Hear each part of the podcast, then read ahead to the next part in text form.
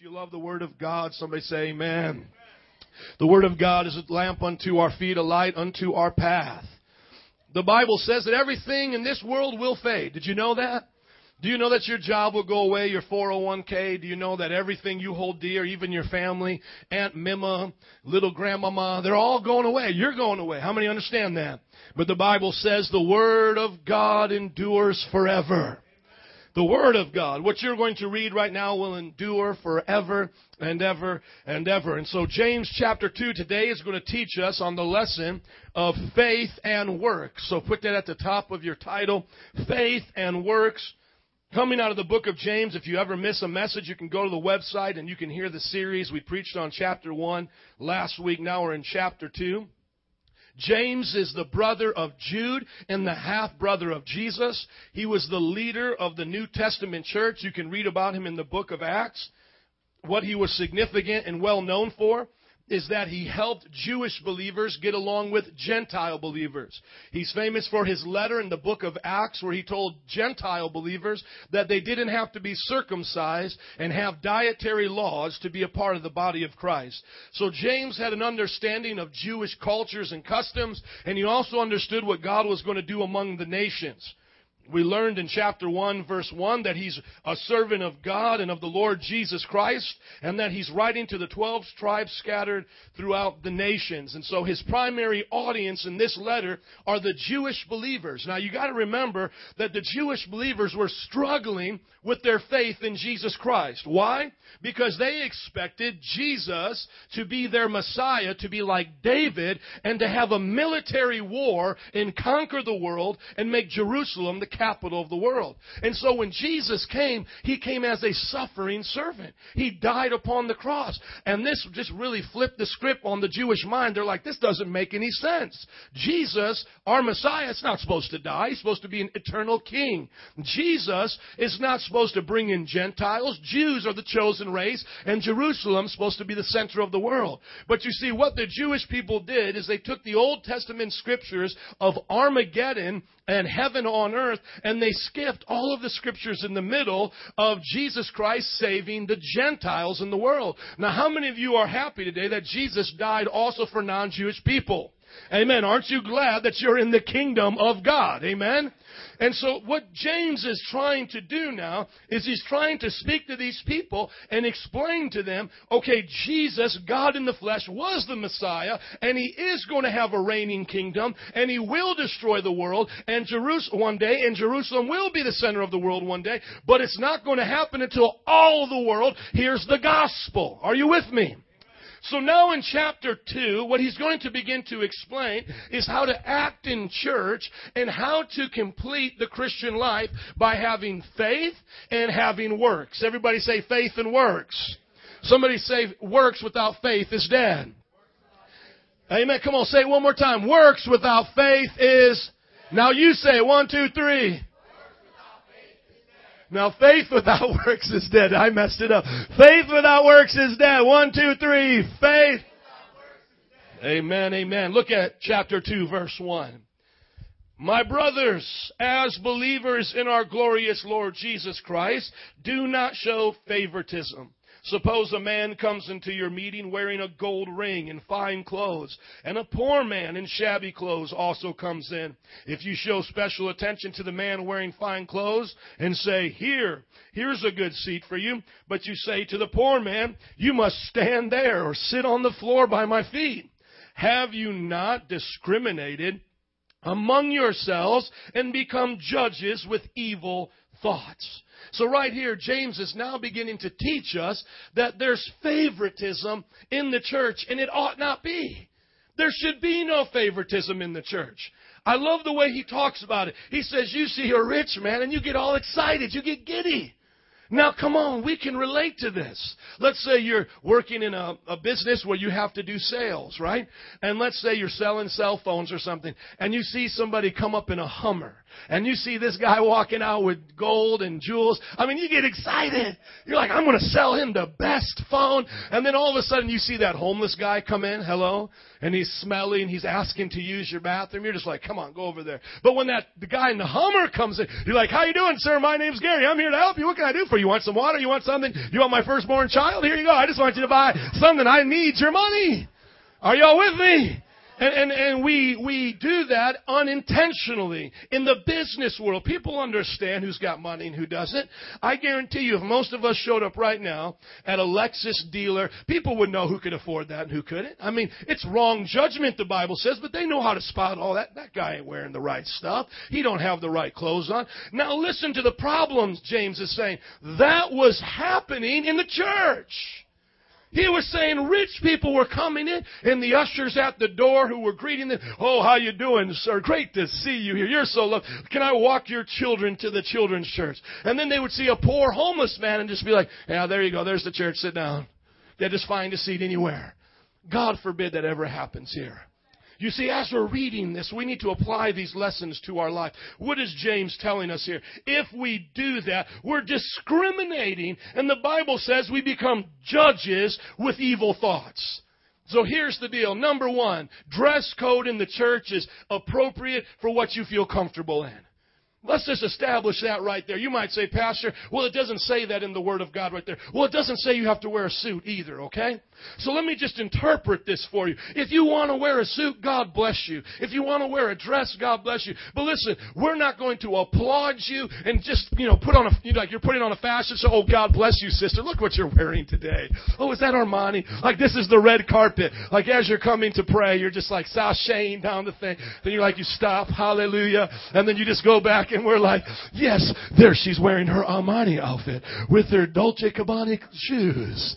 She has done that. Oh, and there he comes wearing his Armani suit. Isn't he looking good today? So let me just help you out with some practical things of how we can apply this message to us right here.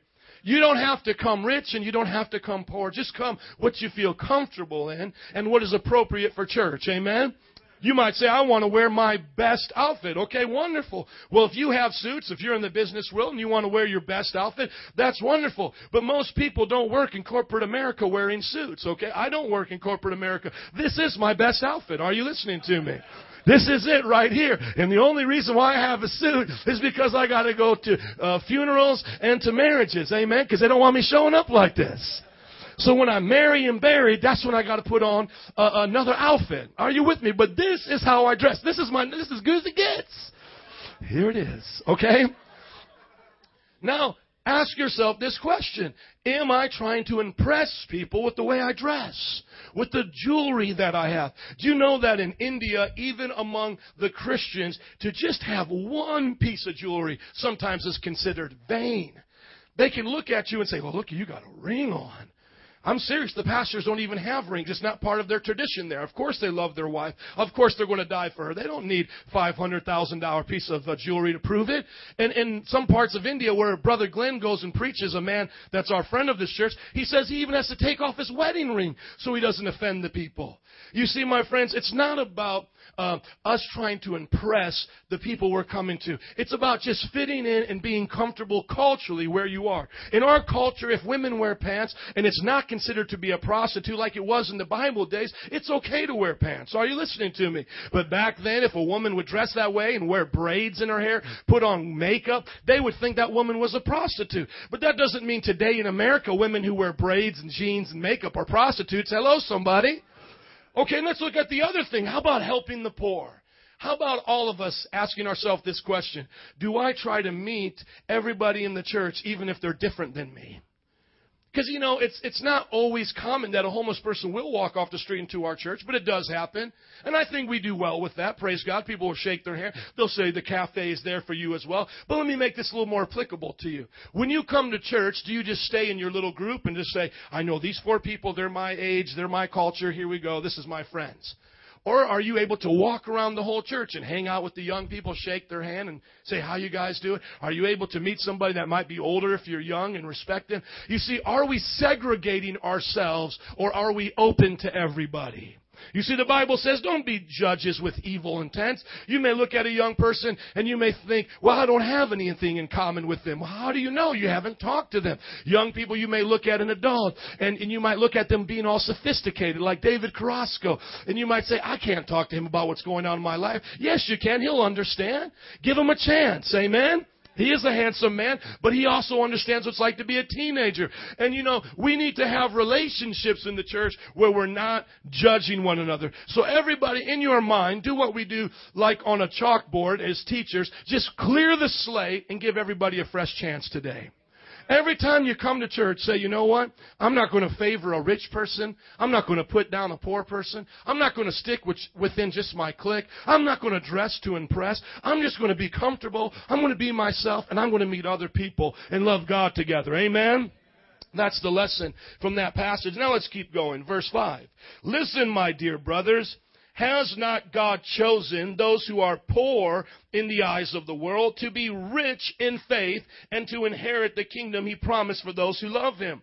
But you insult the poor. Is it not the rich who are exploiting you? Are they not the ones who are dragging you into court? Are they not the ones who are slandering the noble name to whom you belong?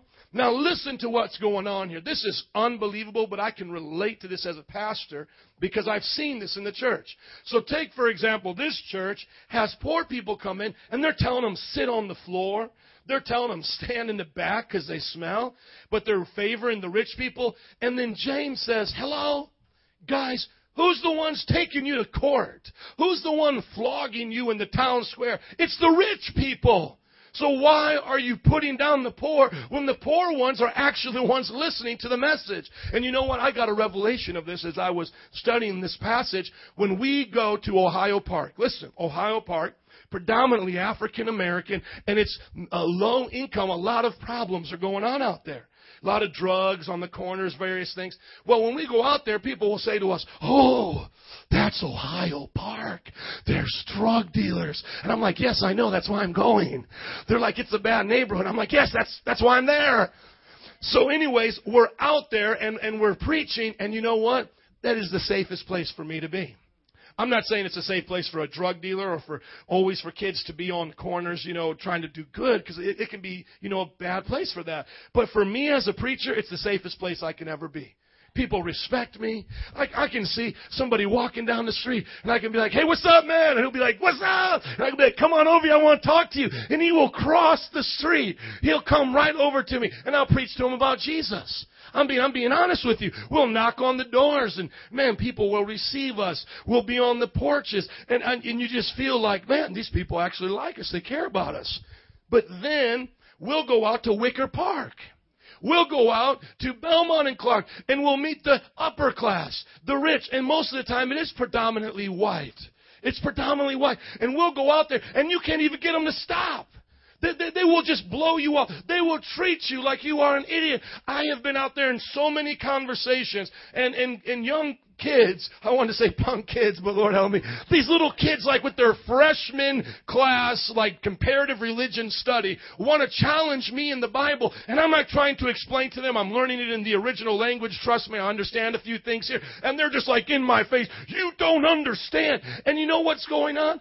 We can think to ourselves when we're building a church, I want rich people because rich people have money. I want people who have nice cars. But you know what? Those are the ones that oppress us. We should say, God, if you're going to give us, let's start with the poor because the poor will actually have faith in you and they'll listen to us when we preach to them.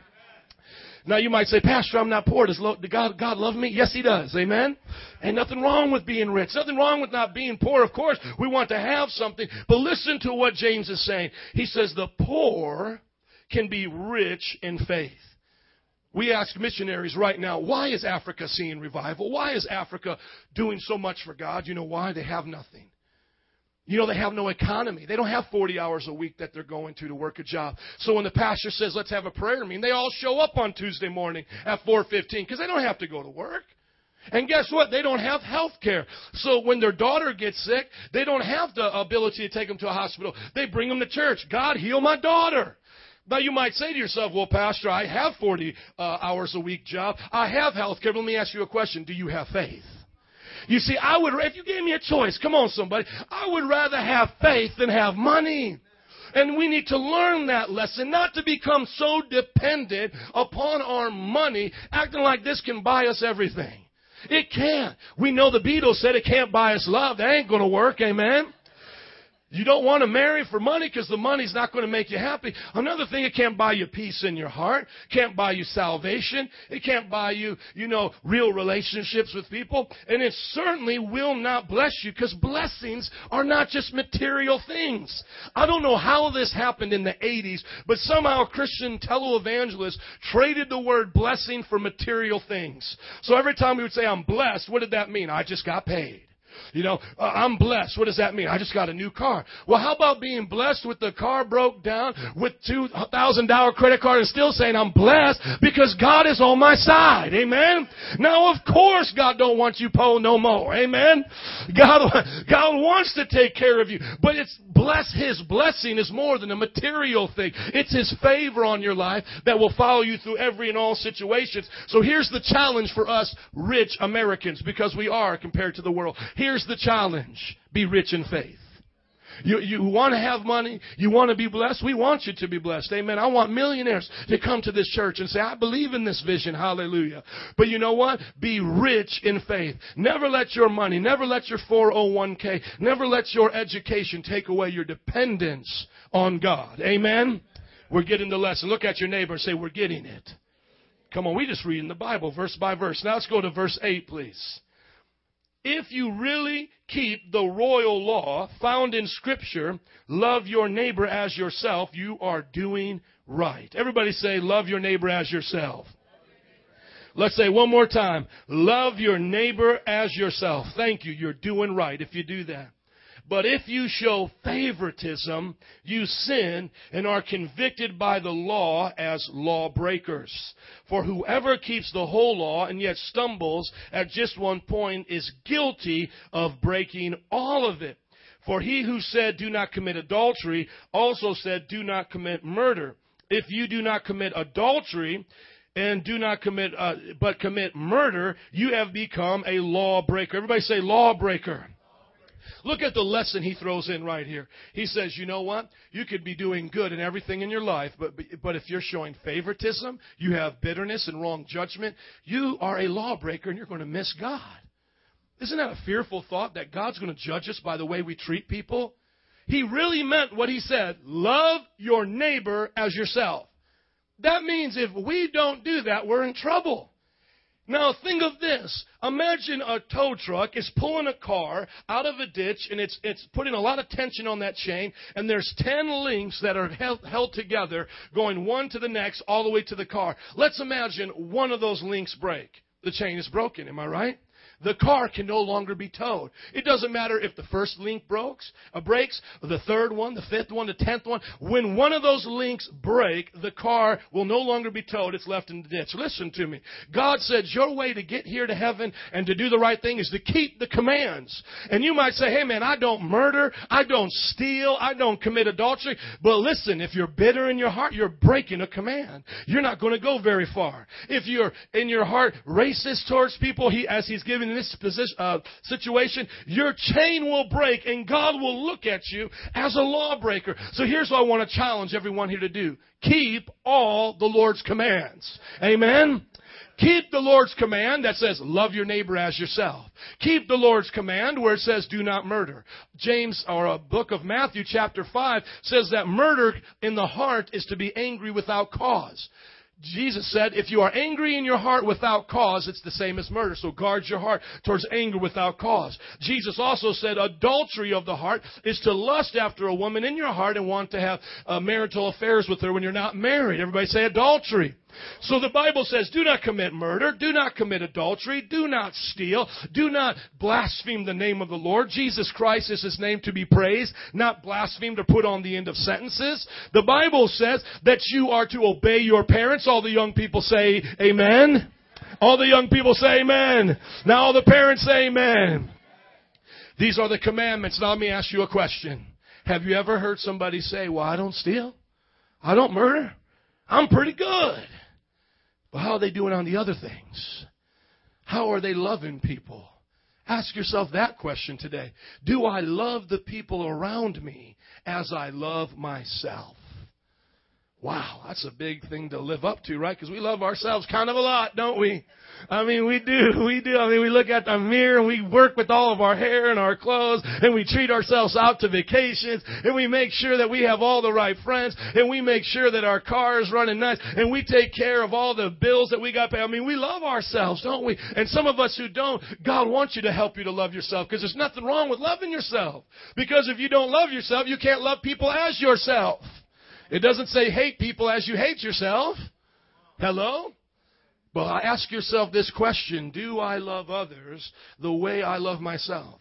Now, of course, when we think of that standard, it's always an ever reaching higher standard. Meaning, I can reach this high today on that and go, God, I'm going to give you my all. And then maybe next week I might learn a little bit more about how to love people. Then I'll reach a little bit higher. It's an ever reaching higher standard. Are you with me?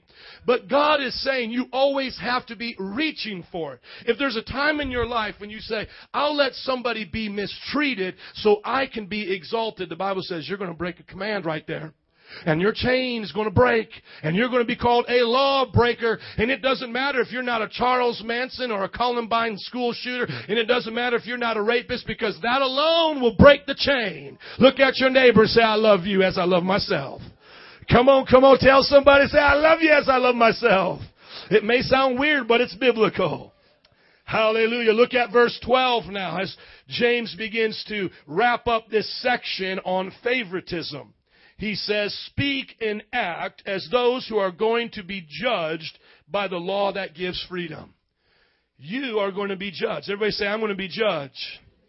Because judgment without mercy will be shown to anyone who has not been merciful. Mercy triumphs over judgment. And here's where we get into the biggest discussion of um, church in general, and that is people forgiving themselves and being forgiven. People forgiving others and forgiving themselves. Being forgiven of God. Everybody say forgiveness. This idea of forgiveness is where everything is, is held together. Starts with you getting forgiven by God. You cannot go to heaven unless God's mercy triumphs the judgment over you.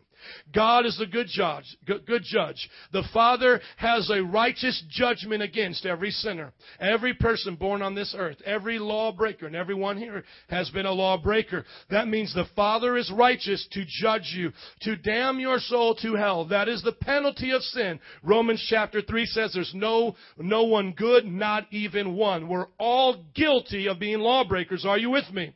So God's judgment to us is righteous and fair. He must punish sin.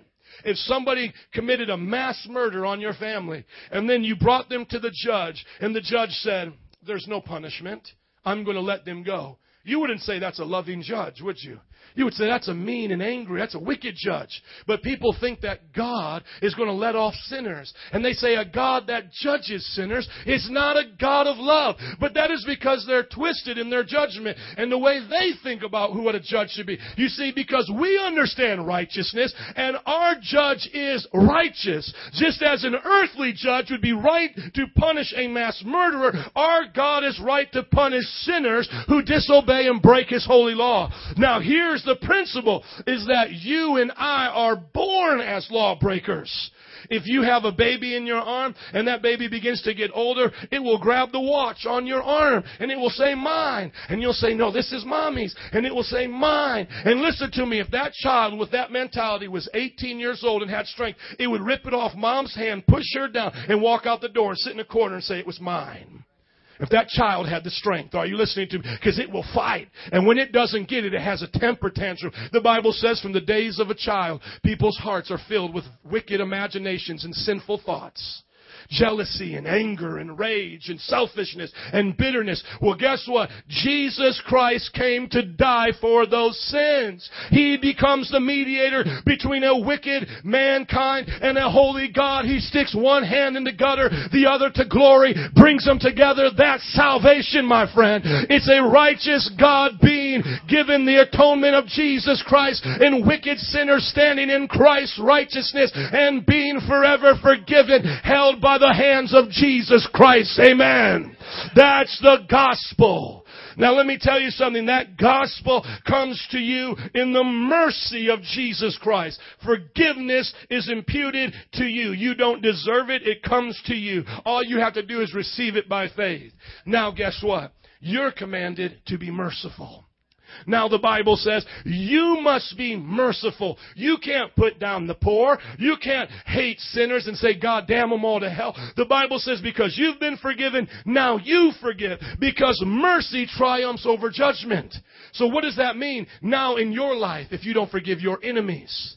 Jesus gave the parable of a man who had all of this debt. It was equivalent to a million dollars. He came to the man that he owed it to, and he said, Forgive me, I can't pay it. The man said, I'm going to throw you into debtor's jail. That means you're going to be in jail until you pay it all. The man said, Please have mercy. He got on his knees. He begged for mercy. The man said, I'll forgive you. I'll pardon that debt.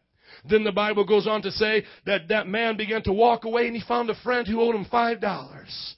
Just five dollars. And he slapped the man, the Bible says. This is a parable of Jesus.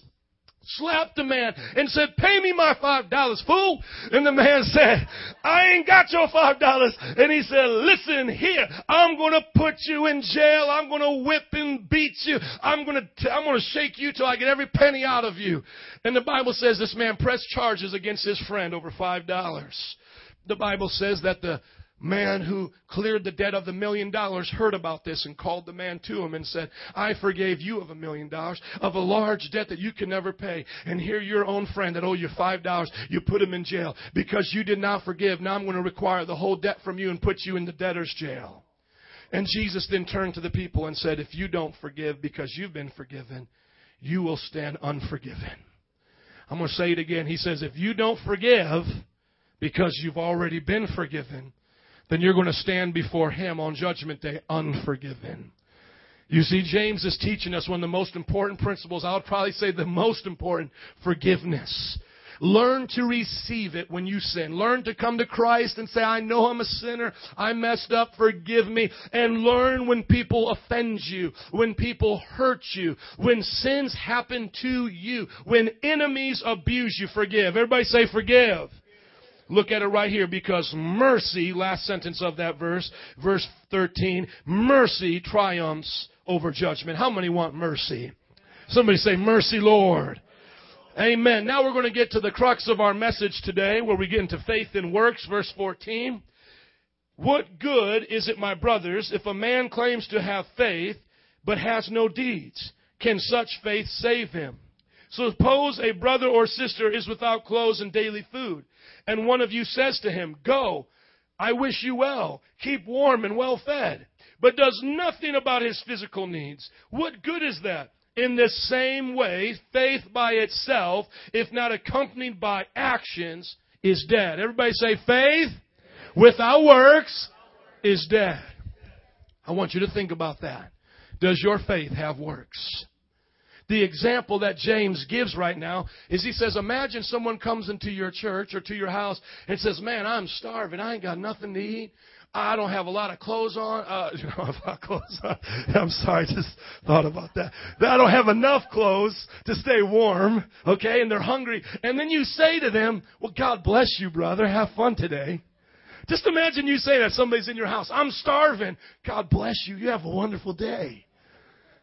They would look at you like, are you nuts? I am hungry. Help me. I went over to Rachel's house. And Man, I was so hungry. I'd been up for 24 hours. And you know, normally, like when somebody asks you at their house, are you hungry? Even if you're not, even if you're a little hungry, you still say, no, I'm fine. You know what I'm saying? But like, she was like, are you hungry? I'm like, yes, feed me. I need it now. And I felt so embarrassed because I'd never done that before. And I'm like, no, I'm okay, you know. But I was like starving. And then she like brought up to me like a plate full of food and bagels and, oh man, these eggs with cheese. And I was just loving it. Are y'all feeling me? Well, imagine if I came over and I said, I'm hungry. And she's just like, well, God bless you. I'd be like, thanks for that blessing, but I would just like a little bit of food right now. And, and the idea here is that we are to share with people in need. Now, the first thing I want you to see is that he says brother or sister. And I think that's key because you and I are not supposed to have a welfare system that keeps homeless people homeless. You see, if you want to help homeless people, give them our business card and say, my pastor will talk to you and set you up with a rehabilitation program that will change your life. Because I believe if we keep giving the man who doesn't work something to eat and we continue to do that, he'll find that place under the bridge to be a little bit too comfortable. Are you with me? I mean, I remember one time I went out to Wicker Park and uh, down there, Wacker Drive rather, on Wacker Drive, Lower Wacker Drive, and I thought I was going to be seeing, you know, like poor homeless people, you know, struggling along. I went down there. These guys had cots and twin size beds and cardboard houses. And literally, we had like this bag of food. And I was like, can I give this to you? And I just thought they were going to be like, you know, like eat it up. They're like, oh, let me see what you got. No, I already have some of that. Just take a little soup. You guys have ketchup. You know, I'm being serious. Like they were like asking for condiments. They were like, like we were waiting on them. And I began to ask them, you know, how many people come down here? I'm like, oh yeah, people come down here two and three times a day and they give us all these clothes. So I think the way to help homeless people in America in India, it's a different thing. I mean, they're treated like animals out there. They literally just sleep on the floor. Some of them are naked. I mean, it's a little different out there. But in America, where we got missions and programs like Teen Challenge, the way to love them is say, get on up and we'll take you to a program. Amen? But what's it talking about here is a brother or a sister. This is somebody that you know that's in your life and they're saying to you, I have a need. It's not saying that you have to say, okay, here's my credit card, max it out, have fun, you just want a shopping spree. But what it's saying is do well for them. Maybe all you have is some ramen noodles. Amen? You just pull out the ramen noodles and say, hey, this is what I got. Let's eat it together. You know, maybe all you have is a sweatshirt and you just say, okay, here's some help. I mean, I'm just going to give you what I have. Maybe all you have is a couch for a couple days. But what is the lesson we're learning here is that faith has to have deeds. If we say, I love people, we have to show it with our actions. Now keep going here with verse 18. But someone will say, You have faith, I have deeds. You see, somebody will say that. Well, maybe faith and deeds are two different things. You have faith, I have deeds. Now look at this. Show me your faith without deeds, and I will show you my faith by what I do. You believe that there's one God. Good. Even the demons believe that and shudder. Oh, see, now it's going to get personal. Somebody says tight, but it's right. When we go around, people will say, I believe in God. I believe in God. I'm going to heaven. Guess what? The demons believe in God and they want to go to heaven. But they're still going to hell. Why? Because they don't have saving faith. Everybody write that down.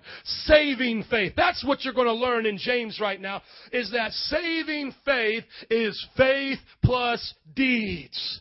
It's not just saying, I believe in God. It's saying, I believe in doing something about it. Let me ask you a question. Let's just talk about faith in faith. If I say I believe in Peter Pan, does that make me go to Never Never Land? Hello. If I say I'm going to win the lottery, I'm going to win the lottery. I'm going to win the lottery. I want to win the lottery. Lottery. Do you want to win the lottery? I want to win the lottery. Okay. Does that mean I'm going to win the lottery?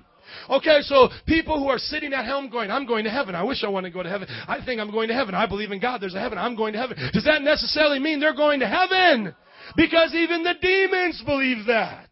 So what is James teaching us? He is saying right here now in verse 20, you foolish man. I like the way he said, you fool. Man, you foolish man. I'm just trying to say you fool. That's all I want to say. I pity the fool like Mr. T.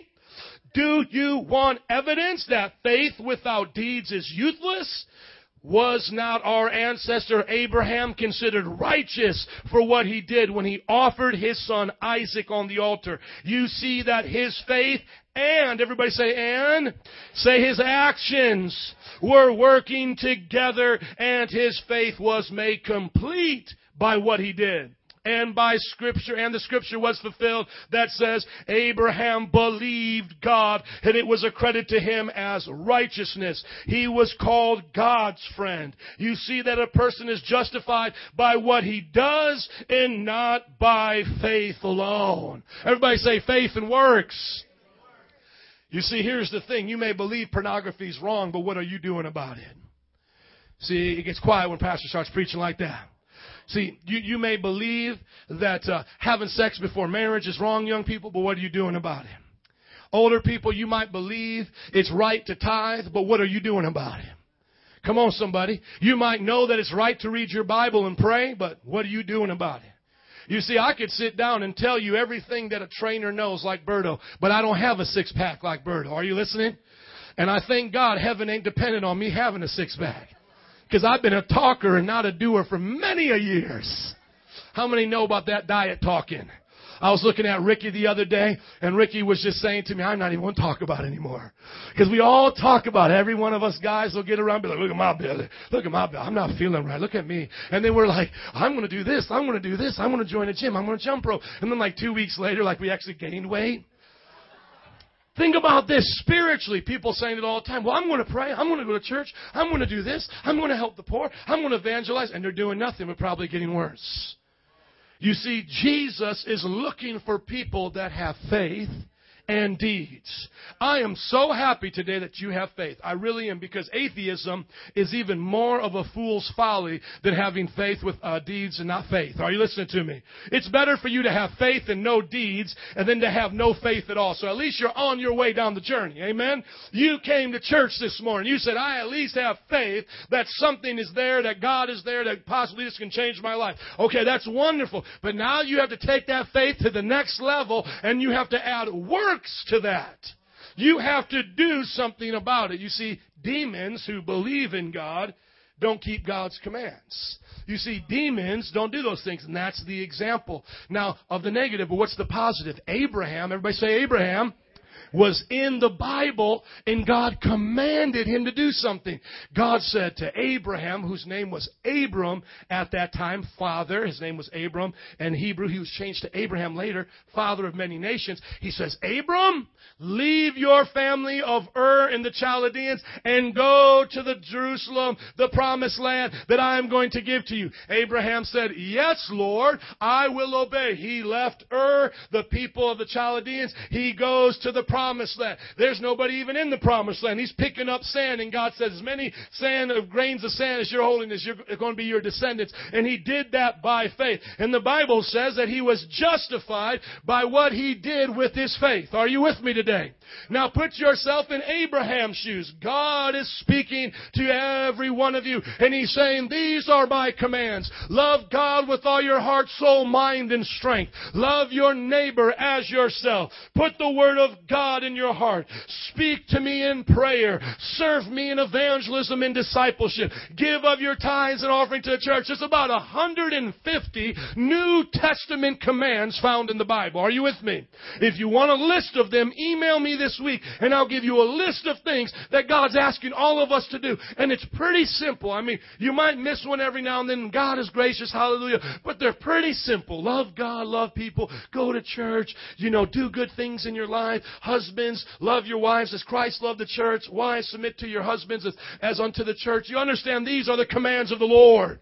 Look at your neighbor and say, God wants you to do something. Okay, look at your other neighbor and say, He's really talking to you. God wants you to do something.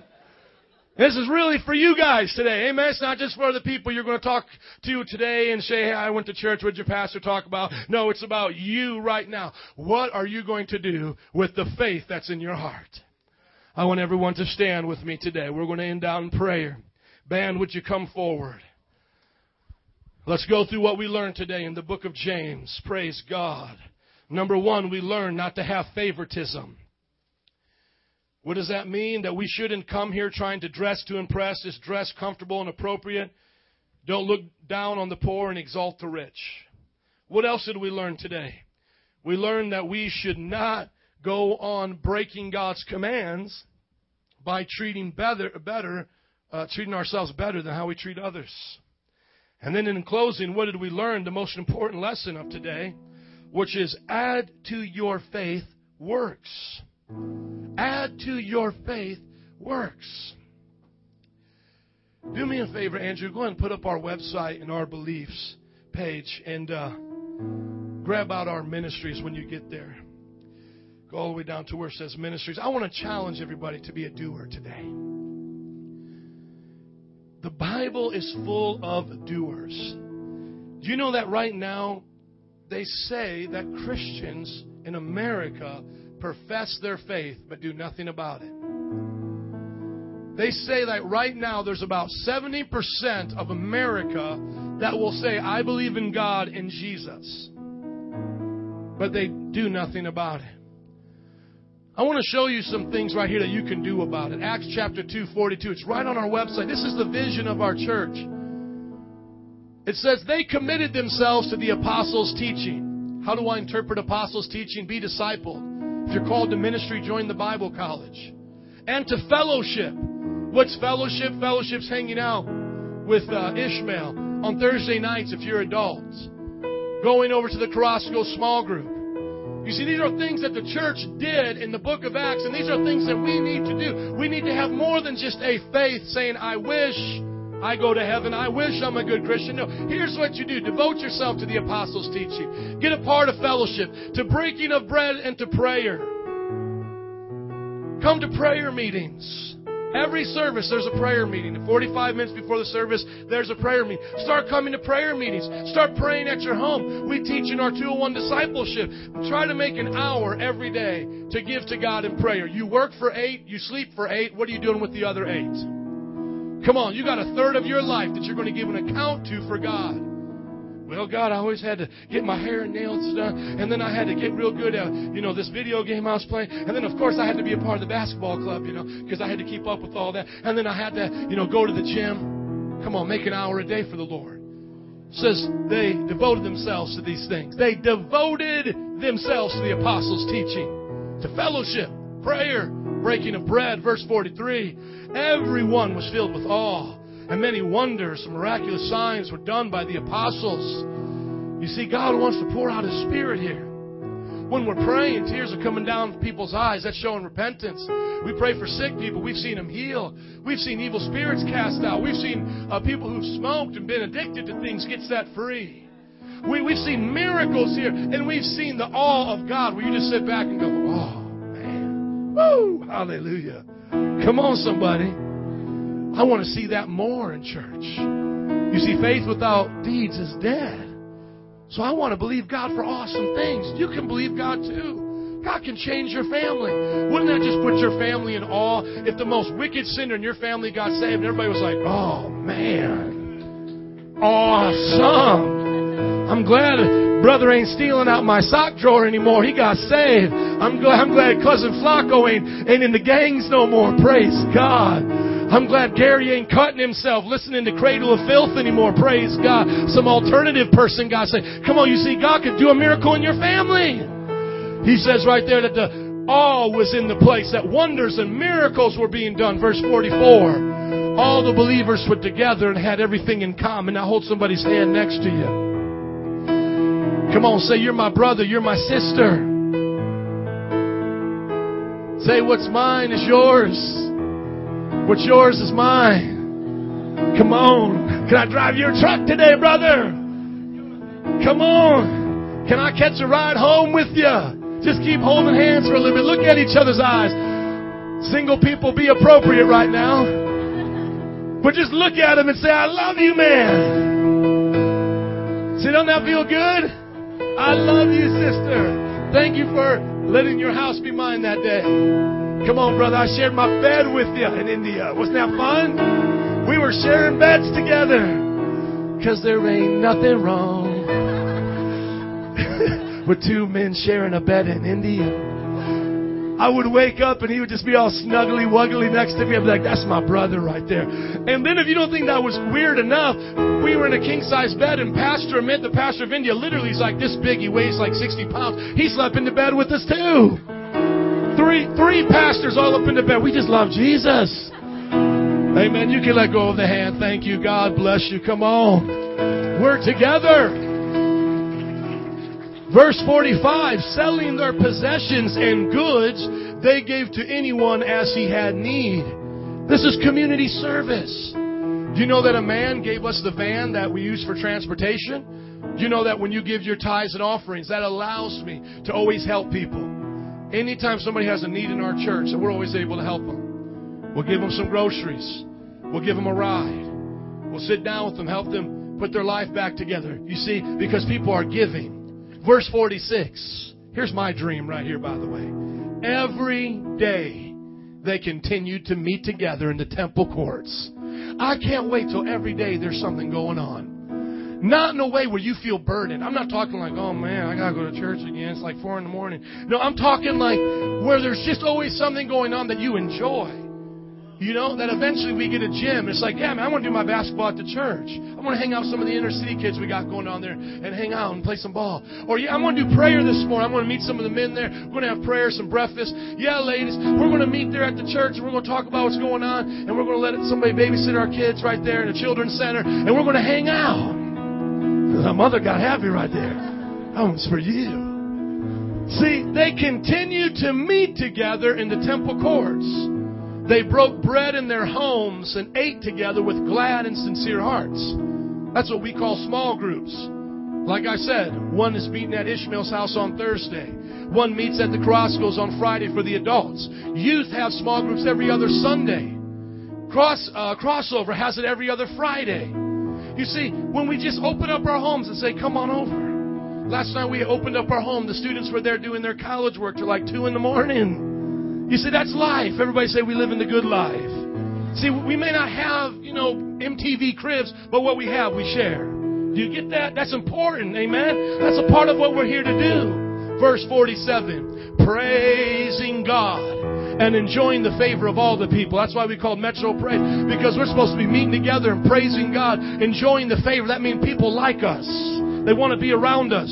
And the Bible says, and the Lord added to their number daily those who were being saved. So the Bible says that, you know, you're going to get saved, bamboo. Come on. And you're going to get added to our number. Amen. And then we're going to come on over to your house just like you used to come to my house. And we're going to become a family. That's how the Bible says we grow together. Maybe I, maybe everybody here can't go to Augie's house, but somebody can. Maybe everybody can't come to mine, but the, but the ones that can can. And we all just start to spread that love wherever we go. See, faith without these types of works is dead. So the challenge to Metro Praise from the book of James today is: Are we going to be a church that meets one time a week and just talks about God? Like he's Peter Pan, like he's just Santa Claus, like, oh yeah, he's up there, he's cool, he's doing his thing? Or are we going to do something about it? Amen. Let's pray. Father God, I thank you today for bringing us together. I pray right now, Lord, that you just begin to bless us, Father God, with the spirit of unity. God, I pray that, Lord, we'll love each other the way you loved us. That, God, we won't prefer ourselves above others. That, God, will become unified just right now where you're at, I just want you to pray that God will give you that heart of love right now. Everybody. Come on, God, I want to work for you. I want to do things in your kingdom. I don't have to do an altar call. My wife already did one. So if you came here and you're not saved, this is how you live saved. Come on, just start praying. Say, God, help me do these things.